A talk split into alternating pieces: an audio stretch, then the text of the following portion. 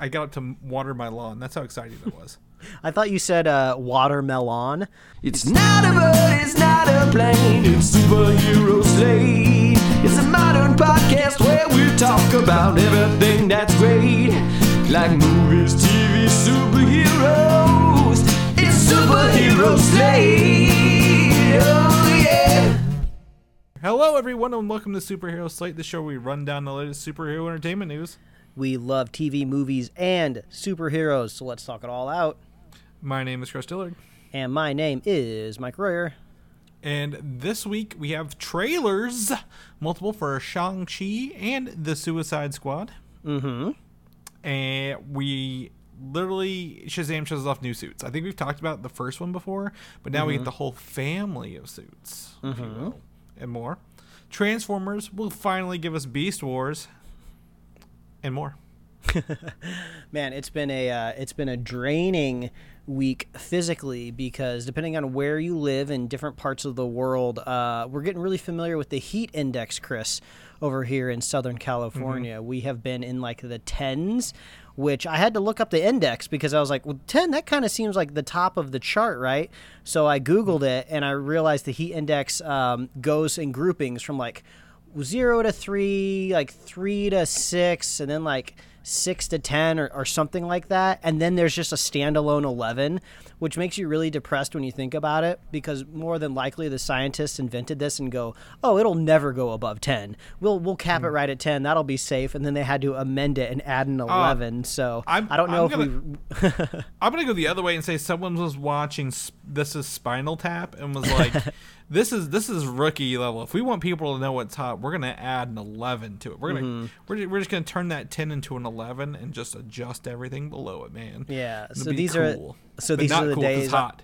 so these are the days I'm glad we make a podcast where I have an excuse to be inside, away from the sun, that will burn you. Because I believe in the higher levels of the heat index, they say if you have kind of like medium to fair skin, I guess kind of like average skin for a lighter tone, you can burn like in under like 10 minutes or something like that. So without screen sunscreen. So, So- so glad I'm inside. As a pale person myself who has taken it upon a lot of uh, home landscaping today, I actually have an app on my watch and phone that goes by the UV index. And it tells me how long my pale ass can be in the sun before I, I'm going to start burning. Uh, it's usually about 10 to 15 minutes, but it, you can adjust if you add sunscreen or not, and it'll tell me. So, Well, uh, we we are officially uh, men of a certain age, so I think it's safe for you to go ahead and buy one of those really big sun hats. I got one of those last year. Comes in really handy. Keeps the sun off of your neck. It, it makes you look like an old curmudgeon, but I understand why the old curmudgeons uh, wear them now. They're very practical. Uh, I'm I'm still wearing my backwards hats, man. I think I just I just took it off for the show. That's that's how cool I am. I'm the cool guy running down, driving down there. But uh, uh, yeah. Uh, let's let's jump into what we're watching. We've got a special surprise on this episode, and um, I'm, I'm, I'm trying to save it for later. So I don't I don't want to I don't expose what we're doing, Mike. Um, but I, I want people to know. So let's jump into what we're watching because I'm really excited. Yes. Well, before we get to quote unquote a sweet treat that might be here uh, in a couple of minutes, uh, we finished watching season one of Sweet Tooth. Uh, a relatively quick watch of only being eight episodes, but we had a great time. Definitely sets it up for more seasons. Um, you know, this is a show about like hybrids between like humans and animals and the, the gradients that are in between there. So you get to kind of meet some more friends along the way. And uh, I think they're uh, implementing some uh, puppetry with some of these characters and aug- augmenting it with CG. So I thought that was pretty cool. Makes these characters a little bit more charming. So I'm excited to see where it goes. Uh, great cliffhanger. Uh, so hopefully this isn't a Netflix situation where either for some bizarre reason it gets canceled uh, or it runs into some sort of crazy production uh, delay and we have to wait two years, you know, all la Stranger Things to get more. Um, but I, would assume, even though I've never read the comic books, that you know maybe the character of Sweet Tooth re- remains ageless. You know, a lot of times in like comic books, you don't have to really age up your characters that often. But the actor that plays Sweet Tooth in the show will eventually age because it is a real human being actor. So it would be kind of interesting if this does go on for a, a while, much like Stranger Things. I would like to see the character grow and age because they're kind of naive at the very beginning of the show uh, because it's structurally supposed to be that way. So it would be kind of cool to see that happen within this uh, within this TV It- show. Yeah, it, it's so. Um, I've I've read the book, and he he does age up, but like there's no like time jumps or anything Mm-hmm. in the book. But um, you know, again, just just reading articles like what's different and stuff like that. I do know. Uh, they've taken a much lighter tone and, and not really given some of the characters Yeah, uh, for- some, some for- of the plot points Yeah, that's- for example, if you want to if you want an idea of what the tone is is like here, uh, there is experimentation on these uh, characters uh, at, at some points. And basically, when the buzzsaw turns on and the scientist is maybe about to dig in literally uh the the scene transitions. So you're not really kind of getting like hbo grotesque like primetime sunday night like just gore. But you know they're they're toting this line. This is something that you could probably safely watch with kind of like your mature middle schooler or maybe a high schooler uh, yeah this isn't exactly for like the hardcore nerds or the the little kids Yeah, I, again, and spoiler alert for the comic. One of the biggest things is, is the difference is uh, the character Jepperd, um, Jep. He is literally working with the scientists to get the essentially the bones of his wife back. Uh, so like that's how like dark and kind of weird it gets in in the book a little bit. So. Um, but they've not announced season two. But Robert Downey Jr. and his wife Susan Downey are producers on that, right?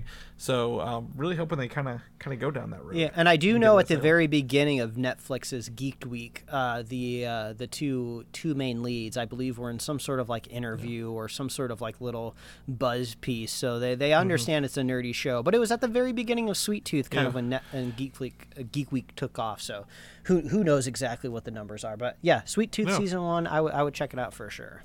Yeah. All right. Next one.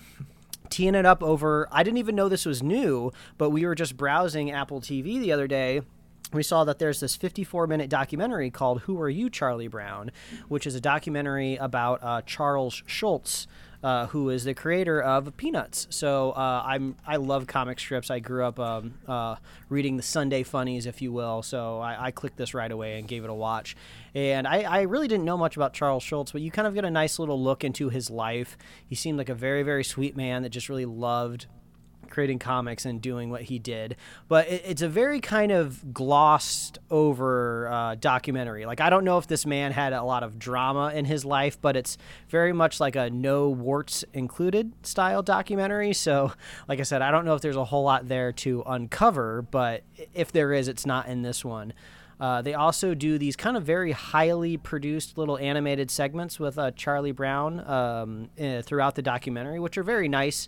Uh, all like voice acted. It kind of follows this uh, this theme of Charlie Brown having to write an essay about himself, and then kind of intercuts with the documentary of um, Schulz. So I found it a little distracting though, just because I was so interested in learning about him and the, his past and how he created Peanuts that I didn't really want to keep cutting back to this little kind of Charlie Brown story. But you know, uh, it's a very much a family friendly documentary, so you can pretty you can pretty safely watch this one without having to worry like, oh, is Charles Schulz like a, a cocaine womanizer? If he was or wasn't, it's not in the documentary, but it's very sweet. And I didn't really know exactly how he. Um, how he died and left this earth and it's just they have some you know footage of not long before he passed and it's very sweet might bring a tear to your eye but that's over on apple plus So- you know if you're in between watchings of ted lasso season one and ted I- lasso season two dropping in july I I, I have watched this. I did watch this. Um, I think it sucks. I- Oh, I- really? I, I think it, I don't enjoy documentaries where it's just celebrities saying, "Yeah, I watched this." Yeah, I liked it. There's literally who are the experts here in this in this documentary was my problem, and that's kind of what brought it on my radar. They're like, "Oh, look, we made a like someone saying they made a cheap documentary for Charlie Brown with celebrities," and I'm like, oh, that's sad. I mean, I, the I would think a good way to describe this documentary. This is equivalent to the documentary stuff that Disney Plus is making about Disney, because I know Apple doesn't own Charlie Brown, but they're very much invested in kind of the Peanuts cinematic universe, right? Oh, they have the- like they have all, they have a whole bunch of Peanut stuff over at Apple Plus. So they, they bought it. it's- They actually Apple does own the license to Charlie Brown. Oh, I didn't realize that. So Yes, that that's where this came from, yeah. that makes a lot of sense. That's why you're not gonna get any sort of anything that's edgy. Just like when you're watching like the documentary about the Disney theme parks, that you're not gonna get all this kind of like uh, shady stuff about like Walt and some of Well, his like the- union busting business practices back in the I- day.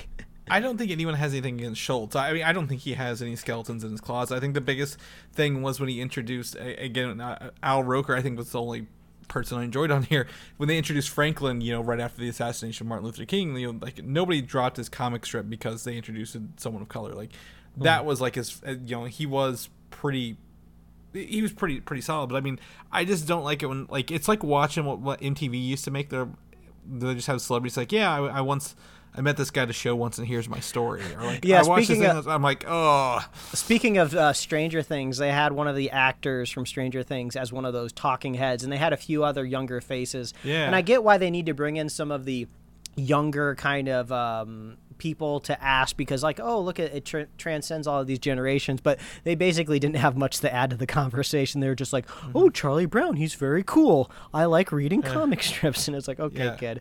Uh, if you want a really, really good documentary about like kind of uh, classic comic strips, there's a documentary just called Stripped.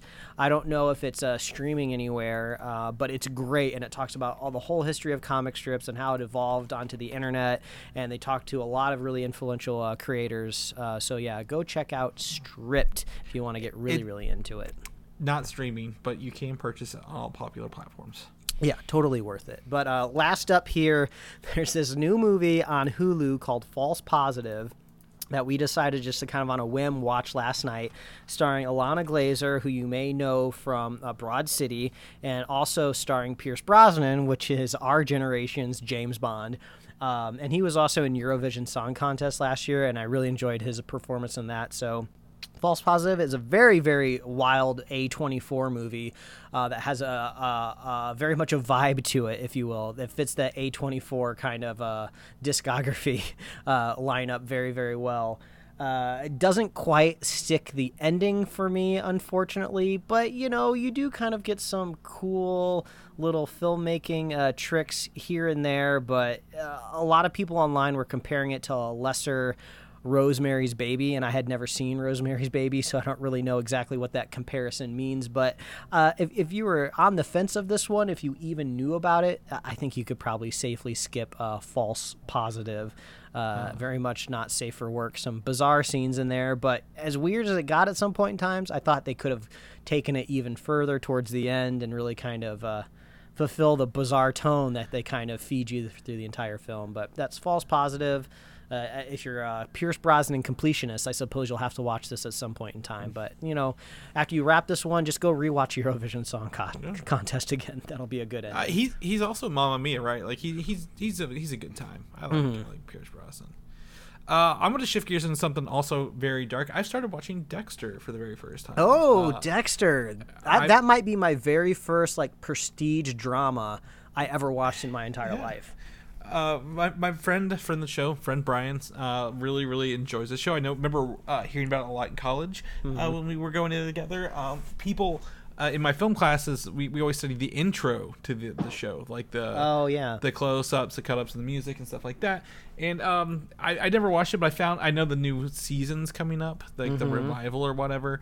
And uh, come to find out, you know, it's on Amazon Prime for free, all the seasons. So uh, I've had some more downtime at night lately, so I've just kind of been throwing on Dexter for a while. I'm uh, still in the first season, uh, cranking through, enjoying it. Um, uh, it's not as Are you- gory as I thought, but I, I love the mysteries. Yeah, like I'm, I'm sure you- you're aware of all of the kind of like Yes. the drama and quality of the the show as it goes on. But uh, do you know exactly when kind of everybody says the drop off starts? I, I'm just kind of curious if you if you know what to expect when to expect it. I couldn't tell you which season offhand, but I know it has to do with the guy who did Iron Fist and the Inhumans.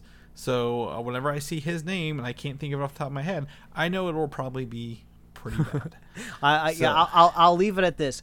Uh, pretty much about half of Dexter is really, really, really good, and then you're gonna fluctuate a lot through Yeah. through other parts of it. But I'm really curious to follow your journey throughout Dexter, so Yeah. please update me along the way. yeah, yeah, gonna gonna do that. And then lastly, I finally got to watch Luca this week, right after we talked about it on Yeah. Mm-hmm. Sunday. Um, and uh, it, it's just one of those. Uh, again, uh, any Pixar movie with a cat, I'm already in love with. uh, and the cat in this is very hilarious. He has the Mm-hmm. same mustache as the dad, and um, is very much like a like I. I want to attack the fish people kind of thing. uh, what was cool about this one, and this isn't like you know the existential drama that is uh, the the last one, Soul, that Pixar put out. This is way more lighthearted. This is way easier to watch, and it's just about guys having fun and being friends. Um, and the voice actor of um, uh, the, the the kid, uh, not the main kid, the second one, the, His the trouble. friend. I, I Yeah. kept forgetting his name. Is it Alfonso or am I making Or- that up? is it I never- Alfredo? Maybe. It's Something not. like. It's, It's not Italian. Luca. I can tell you that Yeah. because It's not Lucas, not Juliet. Um, yeah, whatever his name. Alberto. It's Alberto. There you go. Um, but uh, he he's also uh, he's one of the he, I think he's the main kid in uh, Shazam actually, um, who played the like the Hmm. young version of Shazam or or his friend, one of the two. So uh, he has some superhero connections. I, it was a fun time. It was it ended on a way more positive note, much quicker than I expected, but it was still pretty fun. to- Yeah, I to I, th- I, I, th- I thought it was fine. You know, I thought a lot of people went on the internet and they seemed to uh, fawn over the film, and I was like, yeah, it's okay. You know, it, it, it's not like a top tier Pixar movie in, in my opinion. The visuals, of, co- of course, are great. I always love the visuals in Pixar films. And I love how they decided with this one to kind of maybe go a little bit more creative with some of the character designs and some of the, the some of the posing for the characters and the town is obviously beautiful. Uh, the one time that I got to visit Italy a few years ago, we visited uh, one of the cities that inspired the location of Luca. So that was cool to kind of see Pixar, you know, adapt a place that I had been to before. That was really really neat.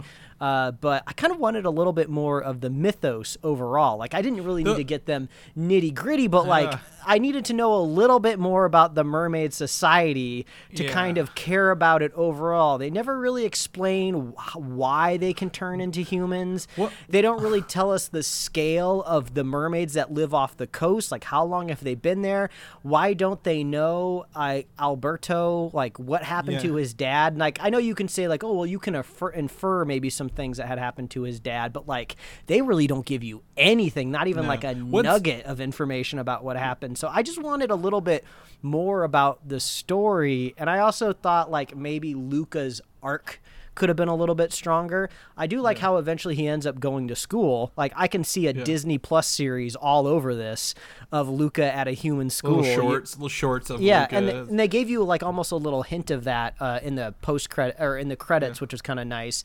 But I was like, well, what was Luca's arc in the story? Like we meet him and he's just kind of like a like a bored farmer. He doesn't really have like a passion necessarily for humans on the Hmm. surface.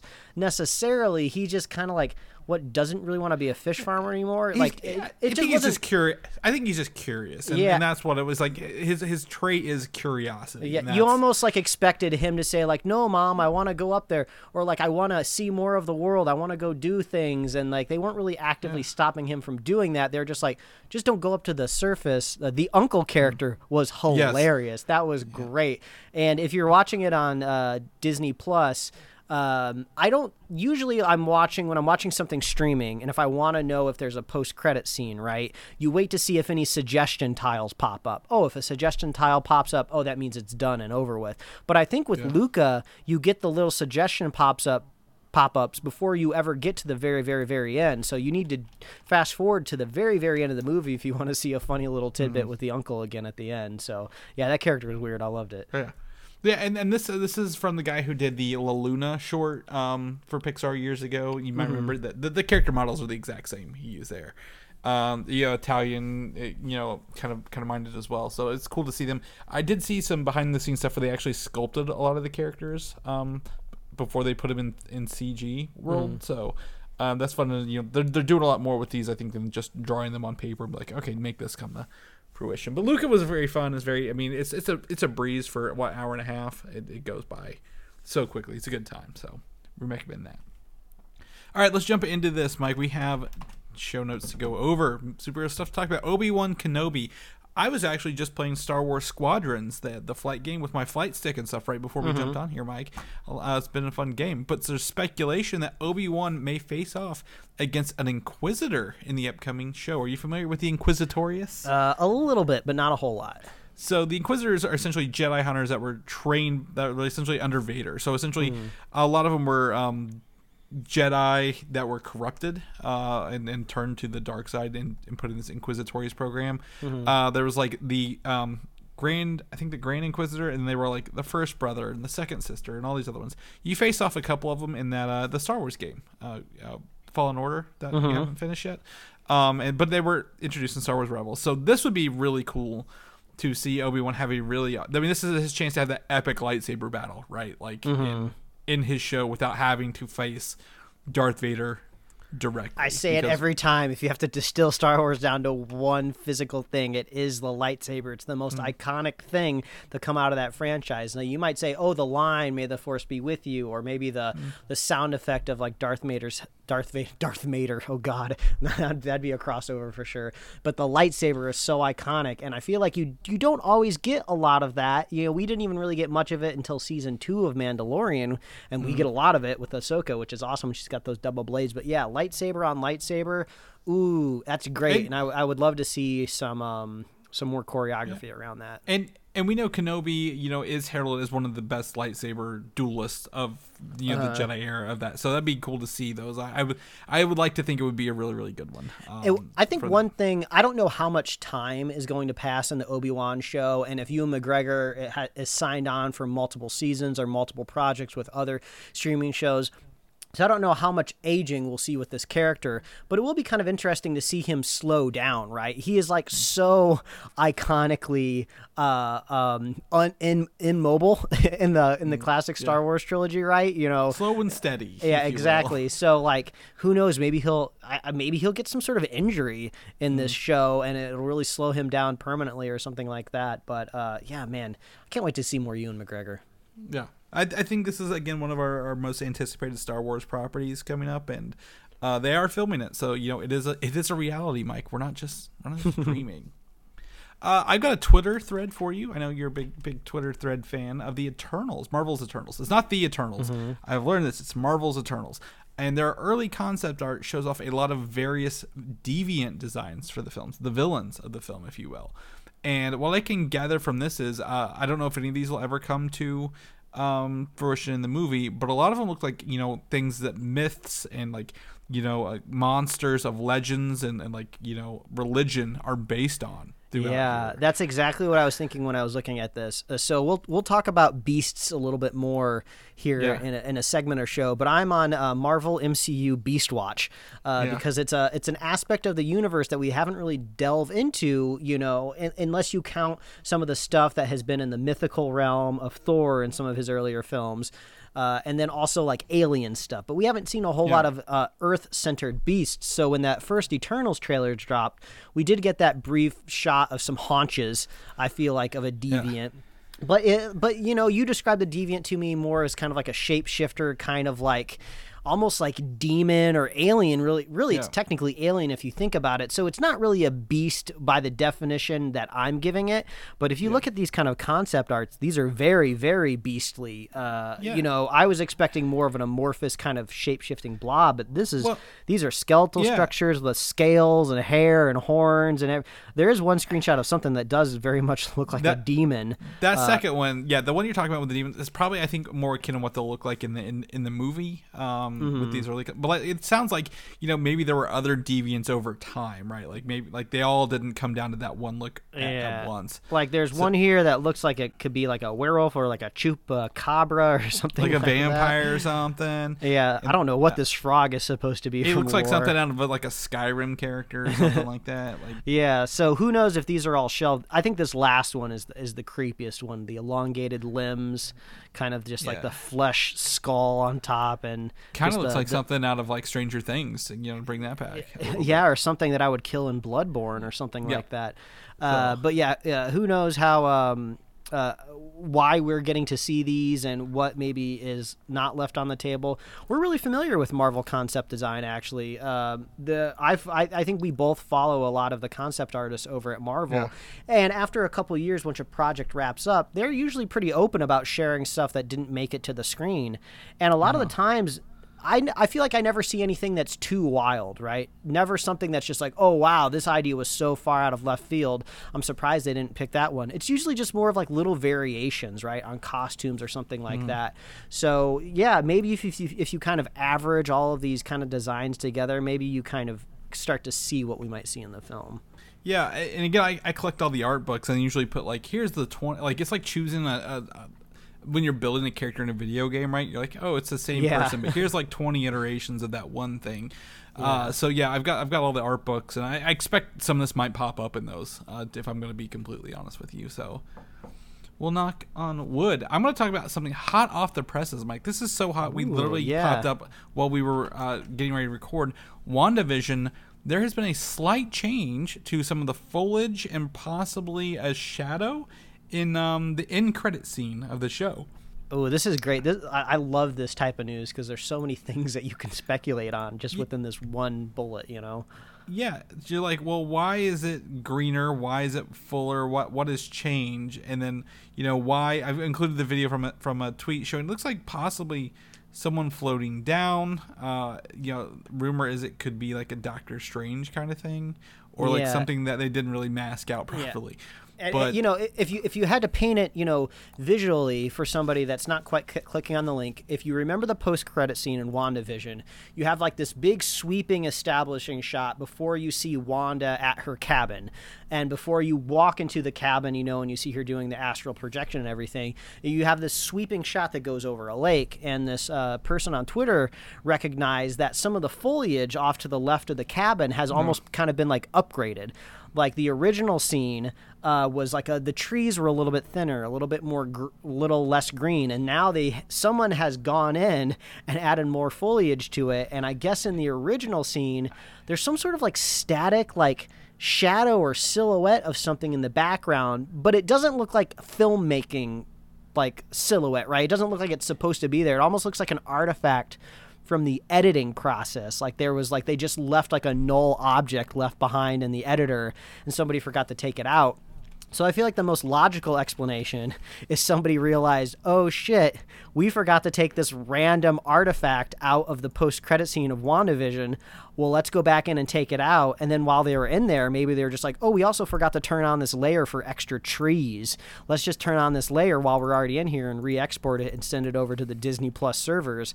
I feel like that's the most logical explanation, but if I had to spin my wheels and just go wild, you know, I would think it sounds like, you know, Disney Plus and the creators over there do not have problems with going back in and making touch-ups and cleaning things up, which you know, isn't so out of the realm of possibility. I mean, they removed the Starbucks cup uh, over at HBO for Game of Thrones in that last season. So I guess this is kind of the advantage of like a digital first thing being published. Like, I don't think that there's any physical copies of WandaVision out there, right? I haven't heard of any box sets or Blu-rays. They're not releasing any of the Disney Plus stuff on physical. Uh, Yeah, so I mean, it, But if that's the origin, you don't have to really worry where, what's out of date, right? You're actually saying this backwards. The artifact slash Doctor Strange is in there now, not on the original Oh, version. Like, well, like maybe you've they- actually. like, well, maybe so- they just fucked up twice. They're like, God damn it, we have to go back in for a third time. Yeah. So uh, there, there is the other theory that you know why would you make a change of a post credit scene? Why would you do this? Well, the original theory was Doctor Strange was supposed to be in this post credit scene. They actually filmed it with Benedict Cumberbatch, but they don't want to didn't want to take away from Wanda's thing. Well, the other thing is, if you've been watching Loki, there was just a large event um, in episode two that could be changing the timeline for every everybody. Now, I think this would be fun if they were able to go in and you know, change some of these scenes to, to, to match that, but I don't think it serves anything in the long run. Like that would make no sense just to update the post credit scene to then change it back later if things get fixed. So I, I don't know what's going on or why they're doing this, but we, I also mentioned you know they haven't really gone back and fixed Mark Hamill's face in uh, the Mandalorian finale. So um, I figured that'd be a higher priority than some trees in WandaVision. This is Yeah. I just I want to know what's kind of going on here. So Yeah, I think the little end of his uh, of this user's Twitter vi- video is the is the thing that you want to Yeah. take the most credence from of just like, uh, he was obviously joking, or is this Mephisto kind of at work again? Like, let's not get all Mephisto-y about this again. Uh, I- this really does just feel like somebody going back in and trying to fix something that was uh, that was maybe uh, broken. I, I don't know. We, we'll find out. yeah, well, I mean, I'm sure. Is it, yeah, they they um sometimes they'll fix little things here and there, and, and they have the opportunity to do so now without most people noticing. But they've got people watching this pretty hardcore. I mean, this could Uh, be this could be totally off base, but who knows? This could be a legal thing too. Like you know, more than likely that establishing shot has CG elements in it. If not, it could be entirely CG with the uh, with the capabilities that they have over there at Disney Plus and Marvel. Uh, maybe somebody accidentally downloaded uh, a tree 3D model that they didn't have the license to, and someone very litigious found out that that tree is in there, and they didn't pay for the license, and they had to go in and like remove it.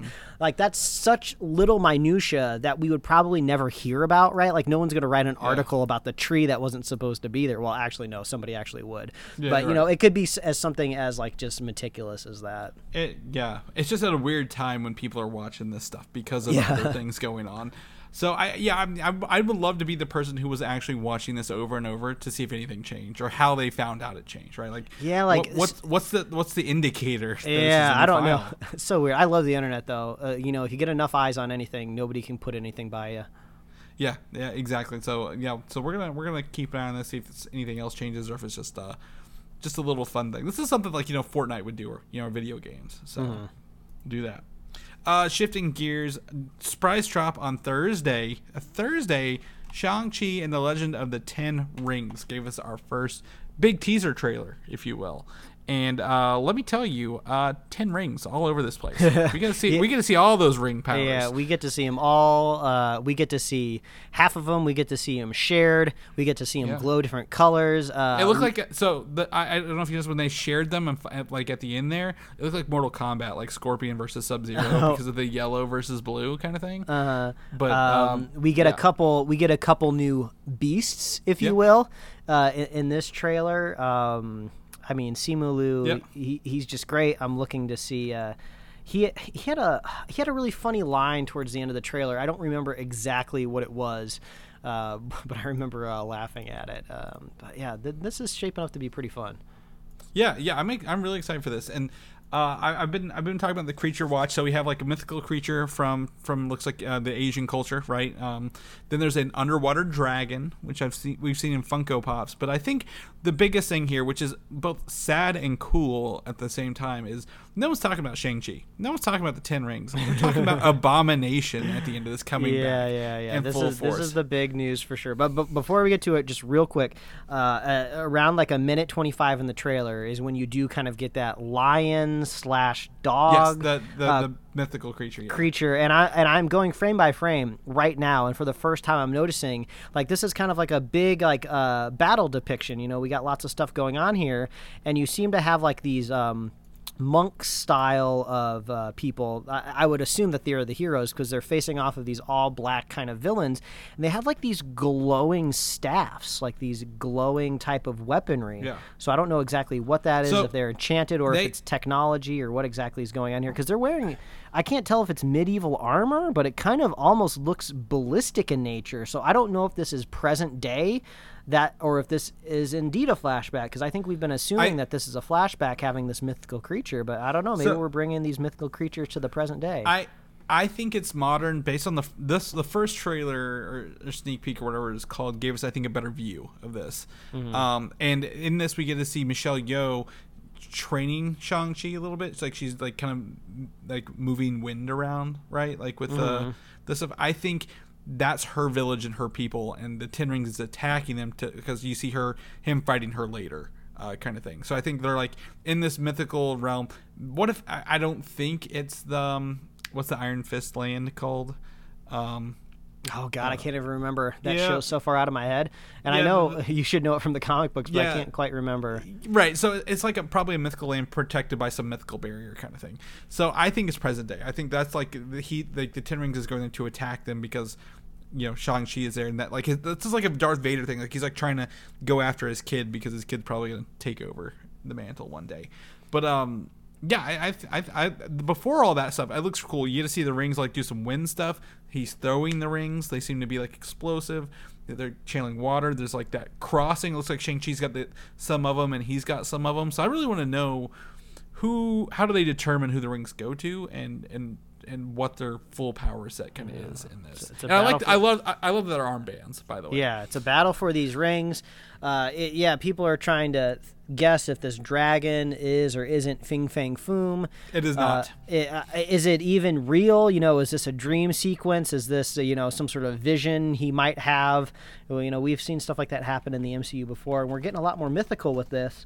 And speaking of mythical, we're trying to you know kind of put ground these magical powers, and you you would expect to find a sorcerer, and I think Yeah. we do get to see a sorcerer in this trailer. So I've been going by his frame by frame. Abomination shows up, and who is he fighting? Someone with a sling ring and sorcerer powers, and Mm-hmm. it- it ninety nine percent looks like Wong, uh, to be completely honest. But I don't see him being in a cage fight kind of thing. Um, uh, um, you know, but I I don't remember. Did he get? Did he didn't get zapped? Did he or did he not? Oh, you mean? don't Uh, yeah, I, I, you snapped. So, like, you know, is this something he started picking up in his spare time uh, while everybody yeah, was yeah. away, It's hard to tell. Like the, the the silhouette and body shape of this character in the cage match with Abomination does kind of give off Wong vibes, and there is a sling ring. You do see this magic uh, going on, so I could see it going either way, right? If Yeah. if the character is intentionally supposed to lose to show kind of like the strength of Abomination, of oh he can take on sorcerers, you know, before Simu Liu gets in there and fights them. Uh, you know, it could just be uh, uh, basically a, a faceless sorcerer. Yeah. We saw a lot of those at the end of Endgame, right? They all came out of a portal. We realized, oh, there's a bunch of these dudes out there. Uh, I could see Abomination just uh, killing off one of them. And we Yeah. see in this footage that he is like beating this uh, sorcerer's butt, throws him right into the, the chain wall. So Mm-hmm. is this or isn't Wong? I'm not 100% sure, but, you know, I'm sure they could find an explanation for Wong being there, right? Right. Well, I think that if you had, if you couldn't get Benedict Cumberbatch, you could get this like Wong. But I think it's going to go the other way. I think the sorcerer is going to beat Abomination, and it's going to be like one of those lessons like brute strength isn't as powerful, you know, as magic is kind of thing. Um, but I also notice in the Abomination thing, it, it's he's got his ears have grown into like the fin style. Yeah, he's got from the some comic books. upgrades. Yeah. Yeah, he, he's a little different than that, and we know that. Um, you know, he if he, I, I hope this isn't some sort of like you know bait and switch. It's like some sort of like fake show rather than an actual thing. I hope it's a real fight. But he will be also be in She Hulk, um, down the road. They they confirmed last year. So, um, I want to say this is probably the movie that ties back to the origins of the MCU more than anybody else because the Ten Rings have been Iron Man's villain since the literally like that's what gave him the chess piece, right? The Ten Rings kidnapping him, and Abomination was the very first like, or the second villain, standalone villain of the whole MCU in the Incredible Hulk, which people try to wipe away, but like just like the um, Thor: The Dark World, those keep coming back into play more and more. We we try to get rid mm. of them, so. I think this is really cool uh, if they if they pull this off. It looks like a really fun movie. I'm excited to see some more of the fights, but I know they're holding off on some of those fights. Uh, Yeah, I mean, th- this is this is the big benefit of having a, uh, a cinematic universe a decade long behind you, because when you make like imagine Shang Chi being made in, in Phase One, right? Like the, everything that they put in the film, they're gonna have to like pull out and flesh out from the very beginning and explain it. But like, how great is this that now you can make a movie and if you want to throw like a big green creature in it like oh let's just put abomination in it. You know we'll write like maybe like one or two lines that kind of fill in what abomination has been doing since the last time the hulk whooped his butt right? And then like that's it. You you have this character with established lore already and it just adds a little bit more to the scene that you see. I mean it's the whole reason why everybody like is talking about this one individual moment from the trailer because it harkens back to uh, one of the very first MCU movies made, and I, I just think that's really cool. Yeah, no, I agree. I, I- think this is going to be fun, and we get to see some you know mys- mystical things we've not really seen before on Earth, and, and what these. I want to know who ends up with the ten rings and what do they do with them. That's what I want to know, and and also a fight tournament. So a real fighting tournament. But to do this, Mike, you you pulled you pulled out some stops here. You dug deep into the archives, and by archives I mean a Twitter post or something, and um, found a Shang Chi's peaches and cream cake recipe from Stan Lee's 1977 superhero. Yeah, this was very interesting. You know, diving deep into Twitter threads when people are talking about the Shang-Chi trailer, and I came across this recipe called Shang-Chi's Peaches and Cream Cake. And I was like, what is going on here? Uh, I sent it to you, and we both just kind of decided, I think it's time that we make this cake to celebrate the trailer of Shang-Chi. Yeah. Uh, I made mine last night, gave it a try. I already have my opinion. Chris, you literally have a slice sitting in front of you I, right now. I have a whole plate but, right here. But before peaches you dive right in, let me explain what this recipe is for the people out there. So this is from like a, a cookbook from the 70s. So these aren't Yes. really highfalutin, high-end recipes. It literally says half a package of butterscotch cake mix. So you can't tha- find. that- I can't. I couldn't find butterscotch cake mix. I don't know about you, Chris. No, no, we, we both could not find this. I don't think it exists anymore. Like this is a, a cake mix that doesn't exist. So we both had to take our own um, interpretations of how to make butterscotch cake mix. Yeah, I was lucky enough that my wife is a big baker and she had essence of butterscotch or like butterscotch extract or whatever you want to call it. So I just added some of those drops to like a normal yellow cake mix and you went with the butterscotch put dry pudding packet, right, to make your yes. cake? You mix it in with the um the the, the actual cake mix uh, when you make it, and it, it adds the flavor. And that that's a that's an OG move too because my wife has made cakes before. When I told her that you were using Jello, he was just like, "Oh, that cake is going to be really really moist because Mm-hmm. the gelatin in it really really helps." And she's made cakes before that start with Jello packets, so that's like a legit move to make. So that's good. Um, so on top of that, after you make the cake, uh, you put a layer of a quarter cup of sour cream, which I think really anchors it to the 70s because I've never had sour cream with dessert before. I may have had it as an ingredient, as it, but never just like straight up sour cream. And then you put canned peaches on top of it with some brown sugar, and then you broil it. So I did all that last night. Uh, you follow me over at Mike Royer Design on Twitter because I'm going to be posting pictures of what my cake looked like. Uh, I, I would assume follow Chris as well because he might uh, do that I might, the same I might thing. do it. This this thing has been destroyed since then. Mine's Yes, so- again because of that, it's softer. I'm not again. It's it's So Chris, I, I, please, I, I'm begging you, dive into your sour yeah. Oh, cream butterscotch peach cake right now. Oh, yeah. Let the people know what you think. I have formed I formed my opinions last night on this cake. Uh, me and my wife both gave it a shot.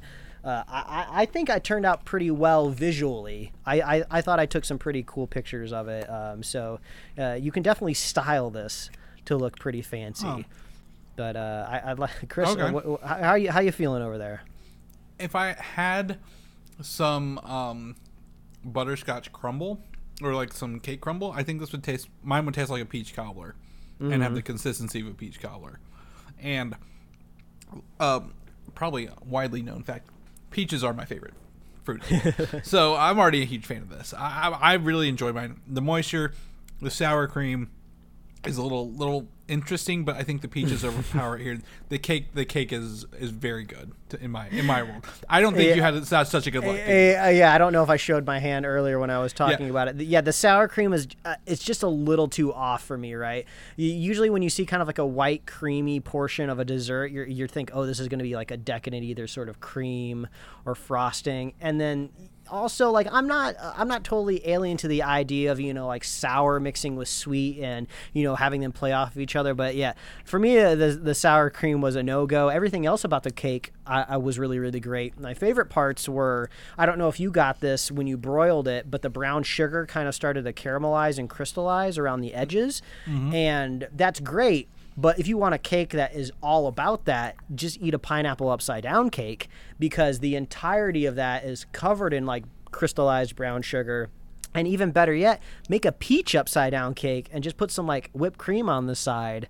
So I don't know if I could recommend this one, but it was fun to make. I had never made anything from like a Marvel Comics cookbook before.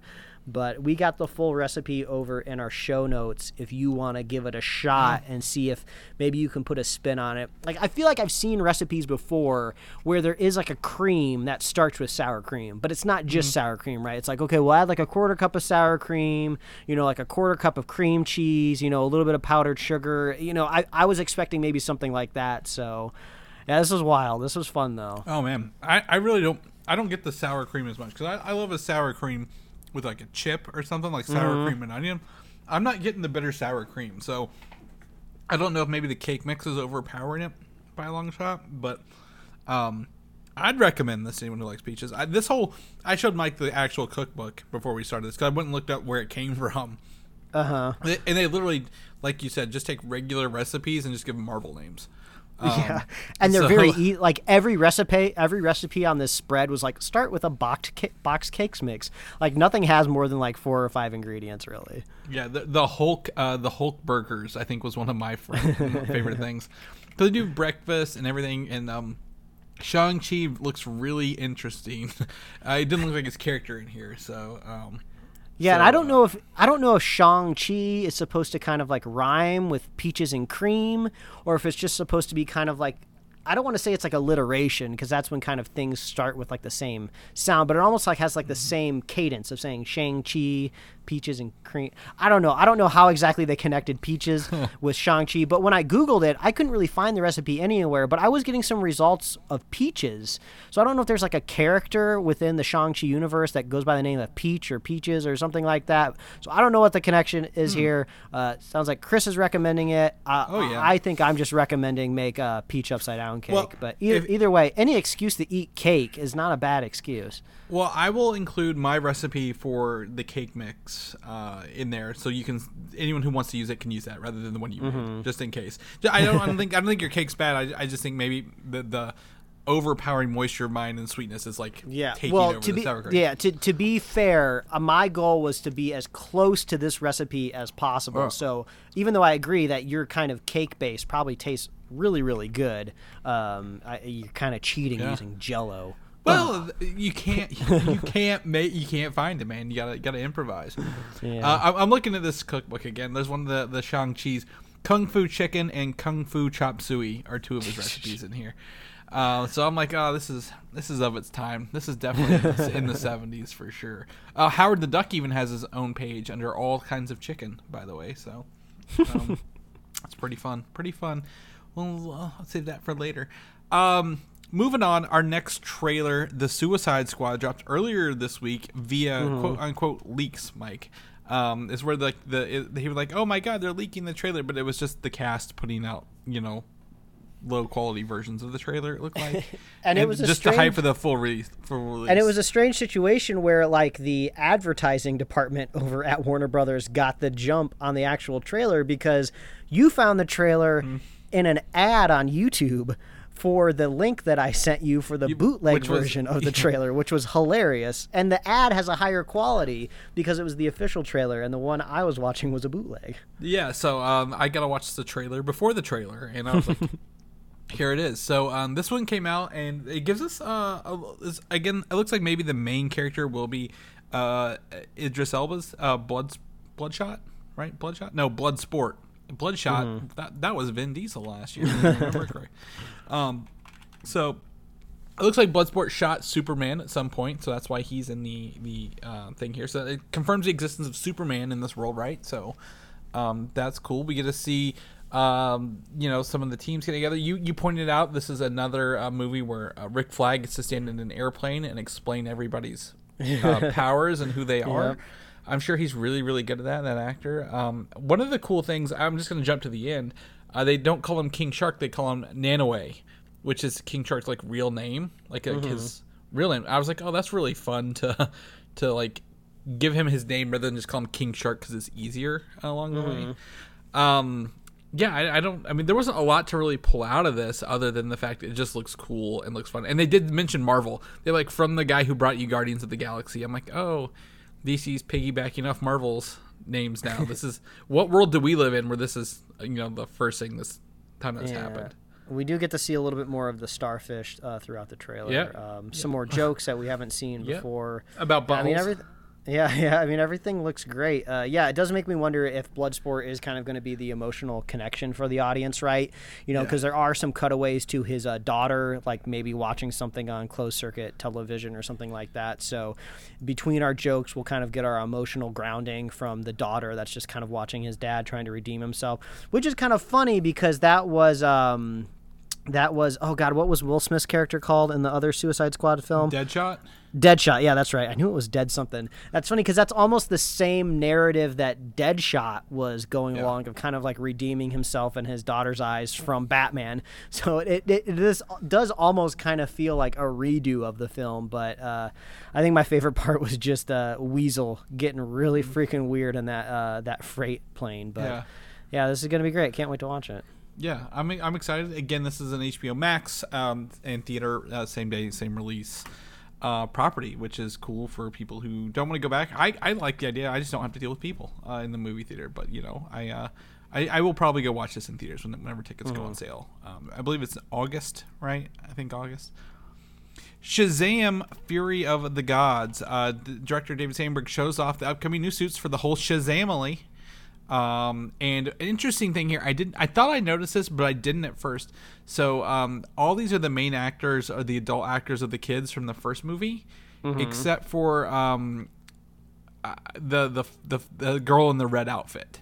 That's actually the same actress. She plays the young version, which would be like you know, 18, 19, 20, and the adult version of her this time around. Yeah, So that's what. That, yeah, that's what I was thinking too. I guess maybe the ages are close enough to where you know they Yeah. don't technically have to grow up to uh, Yeah. fill out the suit. But yeah, do your very very best not to be attracted in any sort of physical way to any of these characters because they are children. It's very Mm-hmm. strange. Like they all look very much like gods. They're very trim. They're very fit. They're Th- very this- buff, and it's like these are all children. So it's a Yeah. very it's a funny kind of thing when you look at these. Like the dude on the right, he is so horizontal, and it's all mass. He's the whitest person on this screen, and he, he like, he's yeah, wow. Yeah. Yeah, exactly. This is, I mean, it's. I like the look of their suits. Uh, they look again like Shazam has finally. Uh, he, even he had his own glow up, Mike, if you will. uh, he he's shopping for some finer suits in this world because the other one I showed you the before is they were kind of just like they're solid. There's no definition. They're just kind of puffy looking. Uh, and this this is more like oh, this is like kind of based on what Superman suit kind of looks like in the in the DCEU a little bit. So uh, maybe they, they they modeled him after that. Looks good. And then the other image we have actually um, is Helen Mirren as the character Hespera in her outfit, which looks a little bit more uh, Wonder Woman-y, if I was going to be honest with you, like something they'd see out in um, Themyscira on somebody. So she's. Uh, one of the three daughters of a god in this movie who are trying to, you know, go after the Shazam family. Uh, Helen Mirren's the. I believe Lucy Liu is the middle one, and then there's an even younger one. So they they run the game on ages with there. But Yeah, yeah, I, I noticed. Uh, I was looking at the URL for the for the photo of uh, Helen Mirren, and I noticed Yeah. that there was uh there was a file name at the end of it of onset, you know, zero two zero three. So I changed it to zero three, and there's this hilarious photo of just her with Zachary Levi at a picnic table, and they're just like eating their cheeseburgers in their like very period uh, superhero costumes, which is just really funny to see somebody eat a cheeseburger dressed up like a you know an ancient god. It, it's uh this is a it's a documentary really Mike. This isn't even a movie. They're just documenting this in real time over there. Uh, but yeah I mean again her armor I mean she's wearing armor. She looks more like a, a warrior a, a battler if you will. And um, I don't know much about Hespera but I mean again we're in we're in a world of uh, gods and, and monsters if you will uh, with with Wonder Woman and, and, and Superman. So it looks like they're borrowing a little bit of everything to kind of kind of throw it in here if you will. So there's that. I didn't. I think we talked about the potentiality of a Nightwing movie before, Mike.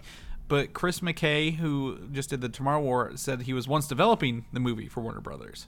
Um, it seems optimistic that it could still become a reality. Um, I wouldn't be this surprised is like if an a lot of HBO stuff. Max.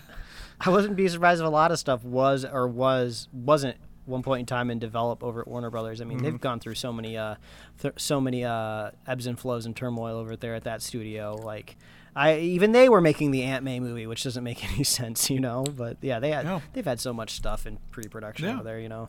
Well, it seems like a lot of his like how he wrote like, oh, you know, he had a bad father figure, aka Batman, and he's kind of moved on to Blüdhaven instead of Gotham. It was kind of like taking the Titans, the TV show. So maybe maybe his version doesn't come to life, but they could make another one later.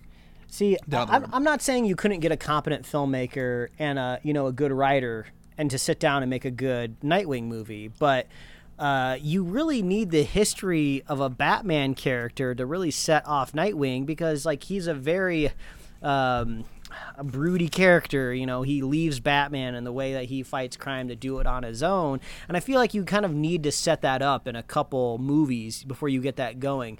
You know, I, I know it's not the exact same tone, but eventually when we get that Ironheart, you know, TV show, there's going to be so much already pre-built into that world and that character because we've already had so much of Tony Stark and what his character was in the cinematic universe. So when we move on kind of to like sort of a successor, you know, there's going to be a lot more emotion behind it. Well- but we haven't really had a really stable Batman in a while to really spin off of a Nightwing. So, I, I, of course, I would prefer that, but you know, who knows if you know even Matt Reeves' Batman is going to be around long enough to spin off a Nightwing. Well, I would say um, the um, we get that really good in, in kind of a the Falcon Winter Soldier. Like Sam Wilson's been around since 2014, right? Like we we we know the character, we know why he was chosen, and we kind of got to see that come to fruition how he did it his way. So I mean, you're right. Like they can't just give us Nightwing and be like, oh yeah, he was once Batman's ward kind of thing. And you're like, that's weird. Like why we don't care about this character. You have an Yeah. opportunity to to take Dick Grayson from sidekick to standalone and there's and there's such an interesting movie that you could make out of that, right? You know, Batman, this established hero that's been fighting in Gotham for a while, takes on a sidekick. Like, you know, we just assume that that's fact in a lot of comic books, right? But no one really questions like this is a child. He needs to be in in the care of like loving parents. He shouldn't be out on the street running around fighting crime. You know, why would a hero let that be possible? So it'd be it'd be interesting to explore that. You know, maybe that's maybe that's kind of what they do with like a first Nightwing movie. They kind of take kind of the Netflix Daredevil approach where he doesn't technically call himself Nightwing or put on the Nightwing suit until like the very very end of the movie and really it's all about like It's- the first two acts is him next to Batman the whole time, you know. Is it, isn't that kind of Titans though? Because he just wears the Robin outfit until the end of the season. I mean, season? I've o- I've seen like maybe four episodes of Titans. I'm slowly not- working my way through it. I haven't seen no Batman Nightwing yet, though, They talk about Batman all the time, but I ain't seen no Batman yet. But You will, you will. I You'll probably I hate it, but you'll see it. um, but yeah, I, again, also Batman Forever did this, Mike. Duh. Do you not remember the like the 35 year old Chris O'Donnell being cast as the now that would be wild. child? Since we're dipping into all of these multiverses and worlds at some point in time, you know, Flashpoint unlocking all this stuff. Man, to revisit another different Batman movie and like uh-huh. spin off that Nightwing, bring back George Clooney, and there could be a one-off line about like, oh, uh-huh. remember when we used to have nipples on our mm-hmm. suits? My mm-hmm. bat, my Nightwing suit is not going to have a nipple anywhere on it. His Nightwing credit card got declined uh, from not paying. But oh, yeah, there, there's an opportunity here. They've they've they've got some some work to do, but they, there's an opportunity here. This might make you chuffed, Mike, and in a good way. Smallville is in the news. Tom Welling says he's working on an animated continuation of the series with Michael Rosenbaum. Yeah, Um, that that's crazy. Yeah, super fan of the show sent me this news uh, earlier in the week, and I, I'm still working my way through it. I'm I think I'm in season four, maybe season five. So I'm I haven't even quite reached the halfway point of Smallville, but. I mean, I constantly think about how these characters were involved in that project for like a decade of their life, and I feel like it's going to be kind of hard to sever yourself from those people and that family, whether you would want to or not. So, if it comes back in an animated form, that would be really cool. I- feel like I could add a lot more to the conversation if I knew how Smallville ended, and I don't want to know yet because I'm still watching it. But uh, yeah, I would think I because I'm under the impression that it ends like right when he kind of decides to become Superman. You know, really kind of take on. I don't even know if he puts a suit on or what exactly happens, but you know, full time Metropolis, I'm gonna save the world type of deal. So be kind of cool to see where that goes. Uh, they're not going to get the voice actor back for Chloe because I think she's going to jail for being in a sex cult. So I don't know. I don't know if her character pres- persists in the universe, but they could always just recast her. I'd be okay with that. Yeah, animated is fine. I mean, they have, like I said, multiple comic seasons of uh, quote unquote Smallville, right? Uh, season 11 is a comic book. They could either adapt those, they could create their own stuff, but animation provides them an opportunity to bring back the original cast without being like, oh, you aged 10 years or whatever. Yeah. And Tom, Tom Welling, he was in Crisis on Infinite Earths, but like had like, what, 30 seconds of screen time kind of thing? So. Uh-huh. And who knows? Uh, there's more of an acceptance, I guess, of adult animation than there ever has been before. I mean, it helps that it's going to be action based, I would assume, since it's uh, Smallville with uh, superheroes, right? Hopefully, hopefully he's got all his powers by then. yeah, but I mean, yeah, I mean, this all sounds really, really cool. You would have to take more of a mature take to it. I mean, not as grotesque, I'm sure, as Invincible, but you know, Invincible could be a good proving ground, right? You know, you show up to Warner Brothers and be like, look at all of the all of the craziness uh, that Invincible did on the internet. People love this. Let's bring back Smallville. You already got your established audience. You know, you don't have to. We d- we don't need to bring back all of the sets. We're just gonna draw it all. I'm I'm could on board for this 100. percent Eh, Well, I, I'm a big, I'm a, I'm a much bigger fan of Michael Rosenbaum. Um, you know, Oh, than- that he, he's Tom great, Lex. Yeah. Yeah, he's great, Lex. He, I mean, he he has a podcast where he, he talks about stuff. Uh, really good. Um, I can't think of the name off my top of my head, but he, I, th- I, I like his work. I think he does great stuff. I, I would watch either an animated feature if they wanted to, more than a series. But yeah, I could see him do like an eight episode series, like you know, Mm-hmm. you know, Smallville, Revelations, or whatever the end of it. You know, wrap it up if how they want to wrap it up more they want to. So it, it seems to me, Mm-hmm. like I said, talking about Dexter. Dexter's getting a series. You know, much later. What was it? Um, Full House at Fuller House almost 20 years later. Like all these shows are bringing themselves back in like different ways and it's fine to do that. Like if they want to bring it back in an animated way cuz animation is the way of the future right now, love it. So um but I saw this news. He's not really. So there's no really confirmation there. He said this in a video interview with somebody, and like there's like no real announcement yet. So hopefully it does come to fruition for everybody, and it's not just Yeah, him. I like, mean, we're working on pre-production, and it never comes comes. Yeah, through. I mean that's kind of how Hollywood works, right? You you kind of get the you kind of stir up the muck in the lake to kind of uh, get the party started. You know, now they can go into their next meeting saying like, "Oh, look at all look at look, we were trending here briefly on an afternoon just because I talked about it for two seconds." You know, Whoops, I brought it up accidentally. Aren't you glad of all the clicks we're getting to the Smallville wiki site now? but uh, yeah, I'm, I'm I'd be down. I'd be down for this. I think it's a good idea. Indiana Jones, Harrison Ford is going to kill himself, man. If he doesn't crash an airplane, it's going to be filming something. He is injured. A sh- he has injured his shoulder uh, during rehearsing for a fight scene uh, this week. He wasn't even doing it. He wasn't even filming it. He was rehearsing for it, and now they're on a three week filming delay. So yeah, this uh, harkens back to uh, the Force Awakens uh, for me when he hurt himself. Yeah, I don't know if it was on the Millennium Falcon or if it was in the Yeah. vicinity of it. the door the door of the Millennium Falcon closed on his leg or something or in one of the, I thought maybe it was maybe it was his crawler spaceship the one that, that takes the Millennium Falcon in whenever he does Mm-hmm. that a door fell on his leg and he broke his leg you know I, I- think you know this is this is a sign man like he's just got to be careful with him put him in bubble wrap let him out on set every once in a while put him back in the bubble wrap Like Um, I, I, I'm not a huge. I, I don't know a whole lot about Harrison Ford, kind of as a person, as much as I just know he's kind of a curmudgeon, right? But like as much of as a as he comes off as a curmudgeon, like does he like doing this right? Does he like this job? Like he was famously kind of discovered as kind of like an on-set kind of carpenter just like working man uh, for star wars. Yeah you know, you know, so it, it just kind of makes me wonder: Does he like to do this kind of work? He must, if he's this old and he still wants to return to these characters that he's probably incessantly tired of people fawning over. Because every time he goes on a talk show, he's always just like, "Brr, "I don't want to talk about this. I don't care." Uh, so it's just he's just kind of has this funny mythos Yeah. around him. Well I, I think he was in American Graffiti before Star Wars um yeah, I guess that's true, but they they do always talk Yeah. about that story about how he Yeah. was discovered. You know. Yeah, yeah. I I- I think he was maybe a carpenter on one of, on American Graffiti more than Star Wars, and then came into Star Wars. Either way, yeah, he always talks about how he hates his things. I think he, he talked how many times like he's like, "I'll only come back to Star Wars if you kill me," kind of thing, and then they finally Uh-huh. did it on in the Force Awakens. So like, I think they're probably gonna do it with Indiana Jones. Like, I will come back as Indiana Jones one more time if you kill me off in this movie because I don't want. I'm tired of people asking me about it. It, it's funny. It makes me think of like, I don't like. I'm really curious about. I would love to see like a biography of his life, right? Because I think there was an anniversary of Blade Runner this week. Uh, and I've only ever seen Blade Runner like once, and I'm pretty sure it was the dir- it was not one of the directors or final cuts. So I really need to rewatch it. But I just keep thinking of like this young actor in some of the nerdiest sci-fi movies of all time just ends up being like an angry grandpa that keeps hurting himself. So it's just Yeah. a funny transition. Yeah, uh, yeah, he was already like what forty when he was filming Star Wars anyway. So, Mm-hmm. uh, anyway, yeah, It's fine. I, I think he'll live. Uh, I just don't want to be the one to tell him, "Hey, Harrison, you can't wear your earring on set. Uh, you, you need to take it out when you're being Indiana Jones." I'd rather I'd rather rather not be that role, but we'll figure it out.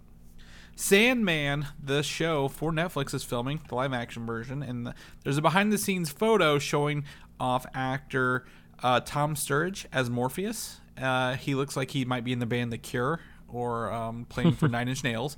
But one of the cool things about the video where they got this from, it's a real fun insight into how like you know scenes are filmed these days like right like uh how film crews come together to film like, just a guy walking down the street if you will One, two, three. I'm counting at least four guys for this uh, shot because you got you need a guy on the camera, you need a guy on a boom, you need the guy on the uh, Pulling the monitor that's monitoring the camera. Yeah, and one guy it's guiding the camera fun. guy backwards I And that's just when the video starts. There's probably like three producers behind all of those people. Yeah, I mean, I, I would imagine. I mean, they had to go through light, probably light the scene pretty well too. Mm-hmm. Um, but I, I've been in this role. I've I've had a steady cam attached to my body, walking backwards while someone guided me, so I didn't fall over my own ass with an expensive a- expensive camera. So I, I really understand this, but like, this is just a really fun way. Like, look how long that boom pole is. It goes over, like what, twenty feet probably.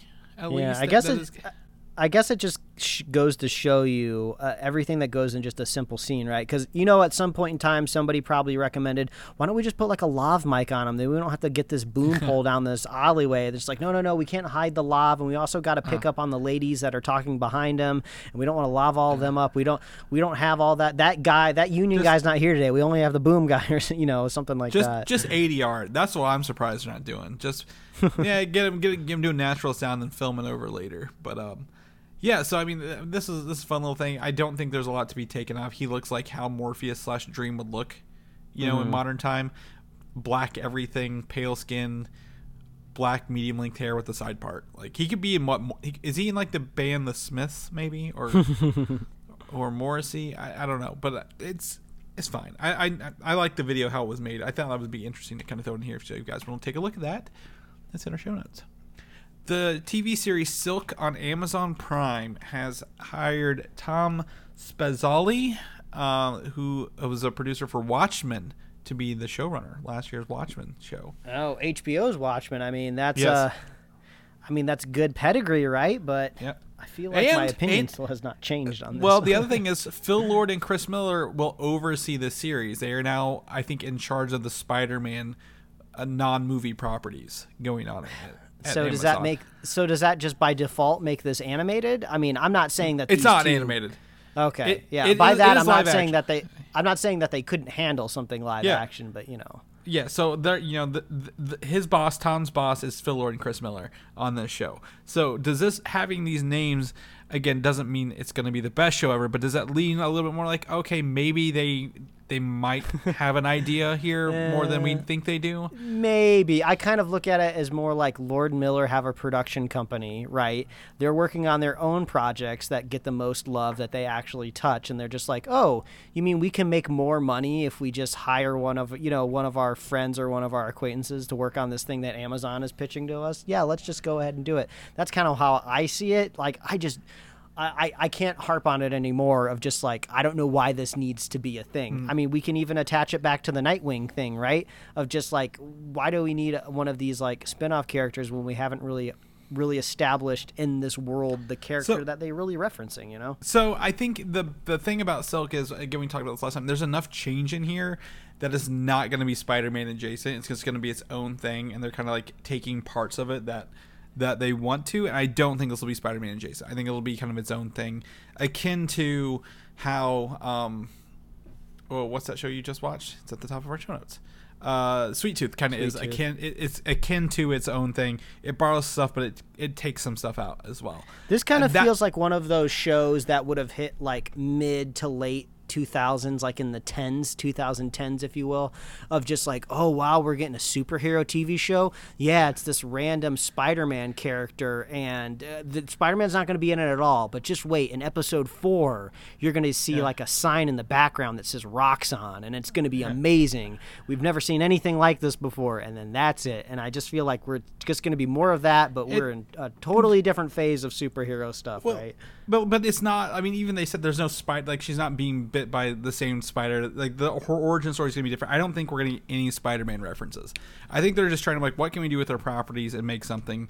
And I feel even because it, will be on Amazon and nothing else um, tied in the Spider-Man that it will be separate enough where they, they can run it and it'll be okay. We won't have to worry about that kind of stuff. Like I don't think this will be a connected show like the other ones will. Uh, it could be wrong. It could be proven wrong, but I think everything you know that they've said that's made it feel like they've changed enough, and we're just going to be using the character. Um, I forget her name. Um, her superhero name is Silk, but whatever. Um, her her character's name is. I'm not gonna pull it up. Uh, will be so. Um, well, we'll give it a watch They- when it got- eventually lands on Amazon, Yeah. Amazon Prime, and we'll see if we finish Yeah. it, right? yeah, it's got it's got better names than just someone they pulled off the street to do it. So, knock on wood. I've got actually some props for our next bit here, and I know why would you have props for a podcast? You may ask. Very important. So I'm gonna go grab the mic.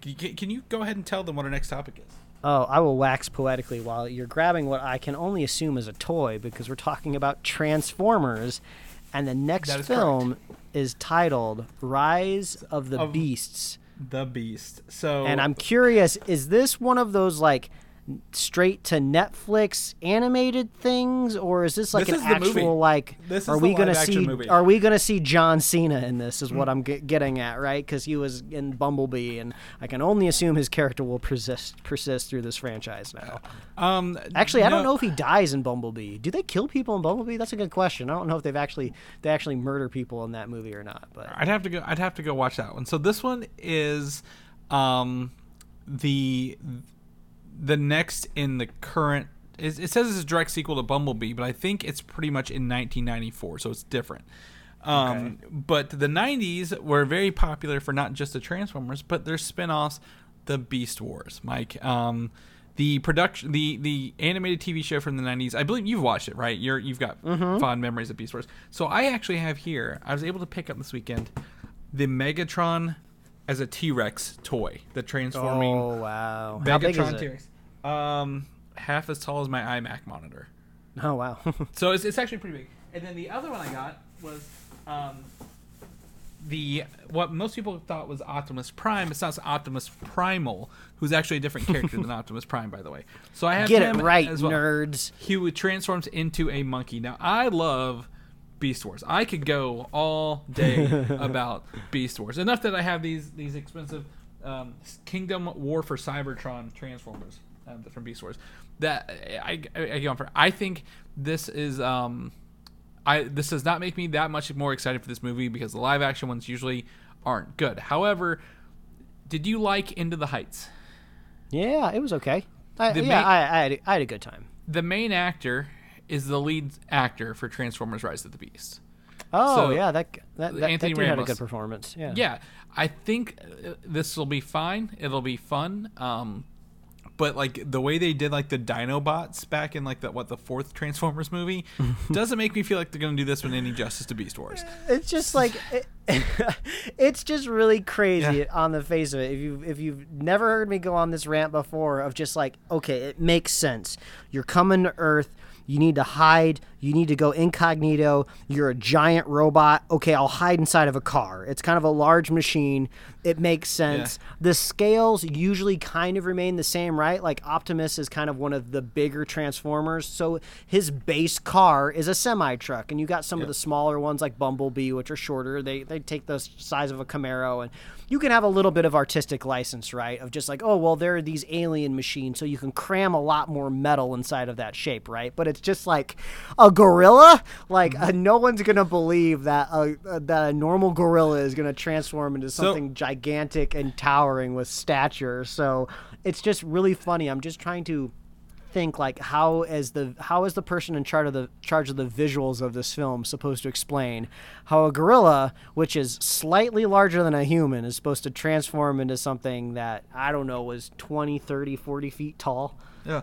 Well, they, could be smaller. They they have Rhinox who transformed into Rhinoceros and Airazor who transformed into Falcon have been mentioned for this. Now, it could be one of the two things here. Maybe these are, um, again, when they came to Earth the first time, it was like way years ago, and they didn't have cars, right? Maybe they've been in stasis since then. They love to put robots in stasis, Mike. Did you not know that? That's how you bring them up later. Oh, they Oh, yeah, wasn't one of them like the Knights of the Round Table? Wasn't that in one of the later Transformers? Oh movies, too? yeah, yeah. They've been flying across. They were bringing the whole planet that was a transformer to, to Earth.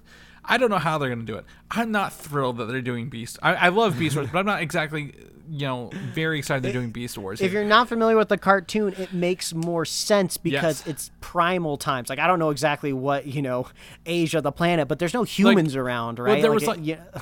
Well, there's like a couple like Neanderthals, but like that's Oh, it. was Like, there? Okay. Yeah, like there's like an episode where they're like, "Oh, we got to protect these Neanderthals," but that was it. Now you never saw them again. But like, you know, you're you're dealing with like you know Stonehenge was some sort of robotic transformer thing that turned half of them into trans metals. Right? It was to sell toys. They didn't care what they really in the story. They're like, "We got these toys we're making. How can you make this work?" Um, but it was cool because again, Optimus Prime was a um, a, a, a T Rex. There was the Velociraptor um, gentleman. Who was he called? What was his name? Gentlemen, was that Starscream? That was the No, no, that was the pterodactyl, right? Yeah, no, no. Starscream didn't make it. Uh, since this was like the future, but they traveled to the past. Starscream was dead. He came back as a ghost in one of the episodes. Um, he- was it? It's not Dinos. I don't know. I'll come up with it later. But like you know, like Rhinox. What his name is Rhinox, and he just happens to turn into a rhinoceros. Like you're just selling toys at this point. But um, I'm excited to to see kind of the, the do the transforming and see what they do. But like I'm not like I'm not really sold on this being the Maximals and Predacons against each other. But I love the toys. God, give me the toys all day, man. So that's what I got for the Transformers. Dune uh, has been delayed three weeks, Mike. You're losing sleep over right. this, aren't you? um, apparently, this is now coming out October 22nd, which is the same day as the French Dispatch, Last Night in Soho, and Jackass 4. Yeah, if I remember right, the French Dispatch is um, the next movie from Wes Anderson. Yes. And Last Night in Soho is the next movie from, uh, you know, Scott Pilgrim. Edgar Wright. Edgar Wright. Yeah, Edgar Wright. So like these are already like two big iconic directors that are coming out with new films. Jackass Four, uh, that that's just a lineage of films. I mean, that's a huge weekend, man. Well, Timothée Chalamet, the lead actor of Dune, is also the lead actor of The French Dispatch. Like they, they they've got. I think they're gonna someone's someone's gonna give here. I've not seen a a trailer since 2020 for The French Dispatch.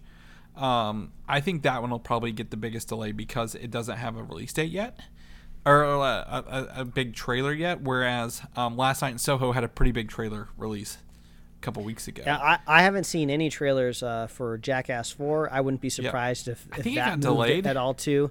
I think. Well, I think. Uh, well, I think Johnny Knoxville broke his leg or something, or somebody somebody did something. They had to delay it. So Yeah. uh, Well, production. so also it's probably now- gonna get moved. Now with delays in moving, things seem things seem to be a little bit more strategical, right? Like in the last year, it's all been about you know avoiding the disasters of the infection of COVID. But now that things are starting to open up, now the studios are just like, okay, well now we really need to think about maximizing profits because we're kind of leaving this kind of financial window of being able to write things off on our taxes, and now these films actually have to generate legit revenue, or we can't be a studio, you know, forever unless movies are selling tickets. So yeah, somebody's going Someone's going to move to a more preferential date at some point in time. Yeah. You know, maybe Jackass moves to like February. You know, maybe Valentine's Day, one of those weird Valentine's like, rated R releases like next year. Why? Why is Jackass just not on Paramount Plus?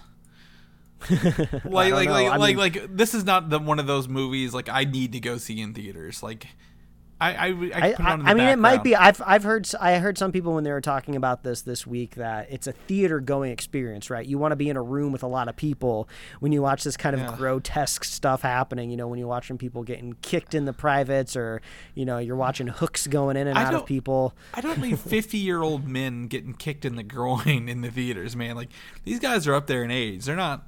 They're not. They're not getting younger for sure. Elder abuse, I say.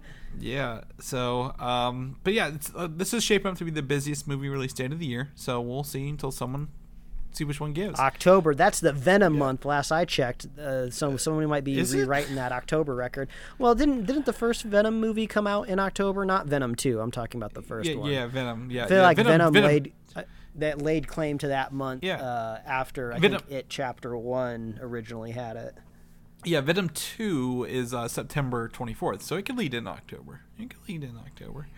Um, it, and YouTube knows what I was looking. It's like related to Venom, Let There Be Carnage, and Jackass Four. I'm like, I don't need to, I don't need to know about either of those movies.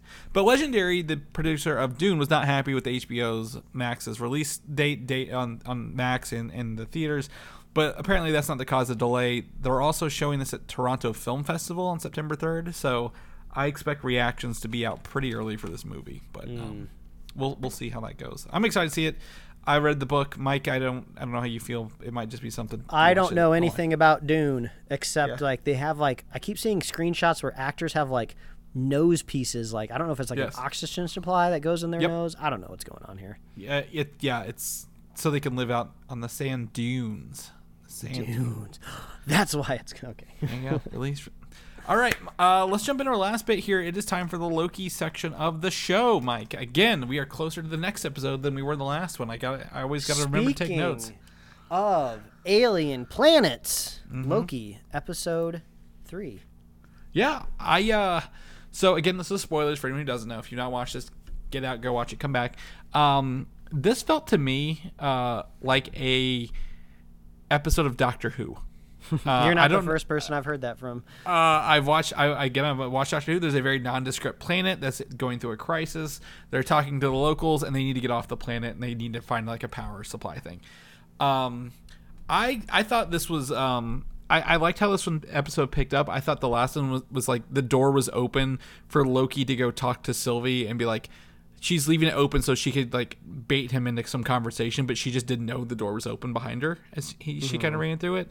And um, what in the the revelation that she her powers don't work in the in the TVA. That was like I I guess I'm like oh she'd never really been to the TVA, so um that that was fun for her to find out. And then we get to see uh some stuff here. I have a theory about this episode. Before I I, I read this theory and I'm, I'm I'm fully on or I heard this theory. I'm fully on board with this. Mike, do you want to know my theory for this? Yes. What's Okay. what's your theory for this episode? because it ties in the, the intro to this episode started with Sylvie essentially doing happy hour with this girl over and over again to get information out of her, right? Because she she mm-hmm. mind controlled her. Well, there's this a part in this where Sylvie tries to mind control Loki, and he says, "Well, that," and he's like, "What are you doing? That doesn't work on me." I think this whole episode is in Loki's mind. Like she Yeah, is yeah. actually controlling him, and we're just led to believe they're like in dire straits on this planet, and she's trying to get the TemPad from him. Yeah, that idea did come across in my mind because they they bring it up later again in the episode of just okay, Loki says, "Oh, how exactly does your mind control work?" And she says, "Well, if the mind's stronger, I kind of have to go through more of these machinations. I have to make Yeah. the web a little bit more uh, a little bit more confusing. And- it takes a little bit longer." Uh, and it and it seems like it, it, if if it's not happening in this episode like you think it is, it wouldn't shock me if it happens at some point in time, because really as so, as a as someone in the audience, we don't really know how we don't really need to know how she got the information out of that kind of foot soldier, right? You know, Right. we everyone just assumes that like she she is or isn't a Loki or however you want to describe her. We get it. She has magic. You know, I'm not Yeah. surprised that she could just like touch somebody's head and get the information out of it. We don't need to go into it, but the fact that they went into it means that they did it for That's, a uh, reason. So, so What do they call the- it? A the only- Chekhov's a Chekhov's gun. Like you Yeah, show that yeah. to us, so you have to use it later. Yeah, exactly. So the the fact that we're seeing it, the only thing that I wouldn't like, right, is I thought a lot of the stuff that happened in this episode was really really cool, right? We get to go Yeah. to like an alien planet, we get to see a moon fracturing, we kind of get this cool one one oneer as One- they long call take, the kind long of at take. the end. I yeah. I know it's kind of like a fake one because there's lots of stuff that cut across the camera to hide edits and and, you But- know everything on this planet planet is like half CG anyway in camera. But either way, it was cool. I kind of like the stakes. I want to Yeah. know how they. I want to know how they get out of this, right? You Yep. know, we uh, we thought that they were going to get energy for the TemPad, but then the TemPad breaks, so they're going to try to hop on this freighter to get off of the planet. I, you know, so if all this ends up if all of this ends up being fake, I feel like, oh, did I just kind of like almost waste watching this episode? I guess we learned a couple of things. We we learned uh, Loki's bisexual. We learned a little bit more about the uh, Mm-hmm. Well- about the past from Yeah, um, oh, well- what's what's her name again? Uh, Sylvie? Sylvie. Sylvie. Yeah, well- so uh, I I just hope all of this fun adventure that we experience doesn't lead to kind of nothing, right? I would hate to have all of this grand adventure happen and then it just kind of cuts to them just like in a tool shed somewhere Yeah. and they're just like oh yeah i was just messing with your brain we're still Well- at this uh, supermarket right um, Yeah, well, I, I don't know if they, they they could pull it off Well, I, think I think there's an opportunity here because again, the reason why, why I like that theory is because they have a happy hour on the train later, right? In that same one for one convo where they're sitting and talking across the table about each other, like learning about each Mm-hmm. other. Because um, if they, I think the next episode like, oh, she, he broke the TemPad. Okay, well, we're gonna start over, and they have to relive this like quicker. It's not the whole episode again, but like, oh, we're gonna go through the bullet points because she has been through this crisis, or I guess this extermination event so many times that she knows kind of what to do with it and kind of feed him through mm-hmm. it. Well, Mm-hmm. the, only thing that seems the only thing that seems a little confusing though it kind of seems like a hat on a hat now right?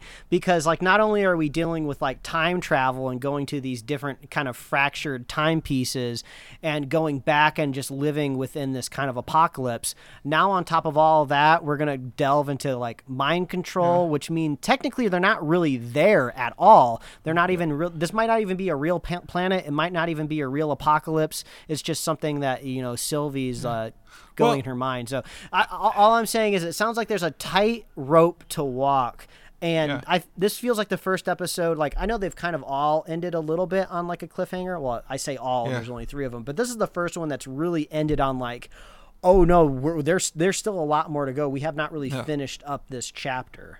It, it- well, and and that's the that's the halfway point of the series, right? We are halfway through the show, sadly, Mm-hmm. because I think I think it's it's it's building off every one. I liked the the conversational pieces in this one. Again, every episode's had a conversation, right? But I think the Loki versus Loki, you know, conversations how they how they've talked to each other and learned why they're kind of different was very fun. We again, we're at the halfway point. The stakes are at their highest, and their hope is at their lowest right now um, because the ship blew up, and that's you know, standard storytelling. And I, I think they're doing a great job because these actors, both of them, Sylvie and Loki, are are, are selling their roles the whole way if I, through. If, if I had to make a guess, um, I would think that uh, um, Owen Wilson shows up, saves them. You know, just before the planet explodes, you know, says something along the lines of, "Oh man, we got here just in time. You're lucky. We had to check like so many the- apocalypses before we found this one.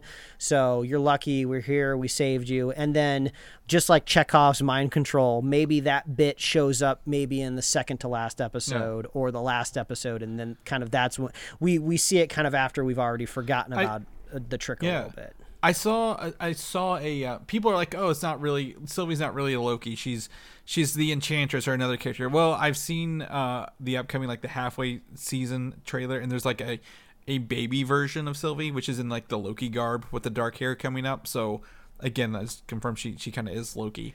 I Uh, saw uh, I saw a one-off kind of parody webcomic where somebody was just like, "Oh, why don't they get out of there with the Tesseract?" And I was like, "Well, I, I guess that's true. If Loki still has that on him, I guess they could use that to get out of there because it can't time travel, but it can spatially travel. You know, which is Yeah. what they really need at that moment." right. Well, if it is in fact the same universe, uh, Yeah, that that's true. Yeah, because there were it- tons maybe- of those stones in there. Yeah, maybe maybe the Tesseract only works within yeah, like you said, the universe in which it was created. So Yeah. Well, I, I think the other thing is they kind of glossed over it. I think it's it will come back up bigger, but um, they said that every employee at the TVA is in fact a variant. Um, they were not created by the the timekeepers, and that was kind of glossed over. And I think you know that that also gives me vibes of like this isn't like really the whole story because they didn't go into that too much. Like if it's mind control, she wouldn't have all the answers. She would just know say it move along to the next bu- next bullet point of, of getting out of here but i think that's going to come back and we're going to find like you know who's owen wilson a variant of like are we going to see the original owen wilson is he a jet ski lover and he's gonna get to ride that jet ski. Oh yeah, that's true. I, and and I do like that additional bit because not only adding a little bit more drama and kind of vilifying these timekeepers a little bit more, uh, these kind of like not faceless beings, but we if they're quite seen them there, wink, wink. But yeah, but that was actually kind of a criticism of the show that has kind of been kind of bubbling up in the background, but uh, now it's kind of been fixed in my brain. Of I felt like I couldn't emotionally connect to any of these people that worked at the TVA. Right? Like, why do I care about how Owen Wilson feels? Why do I care about this dude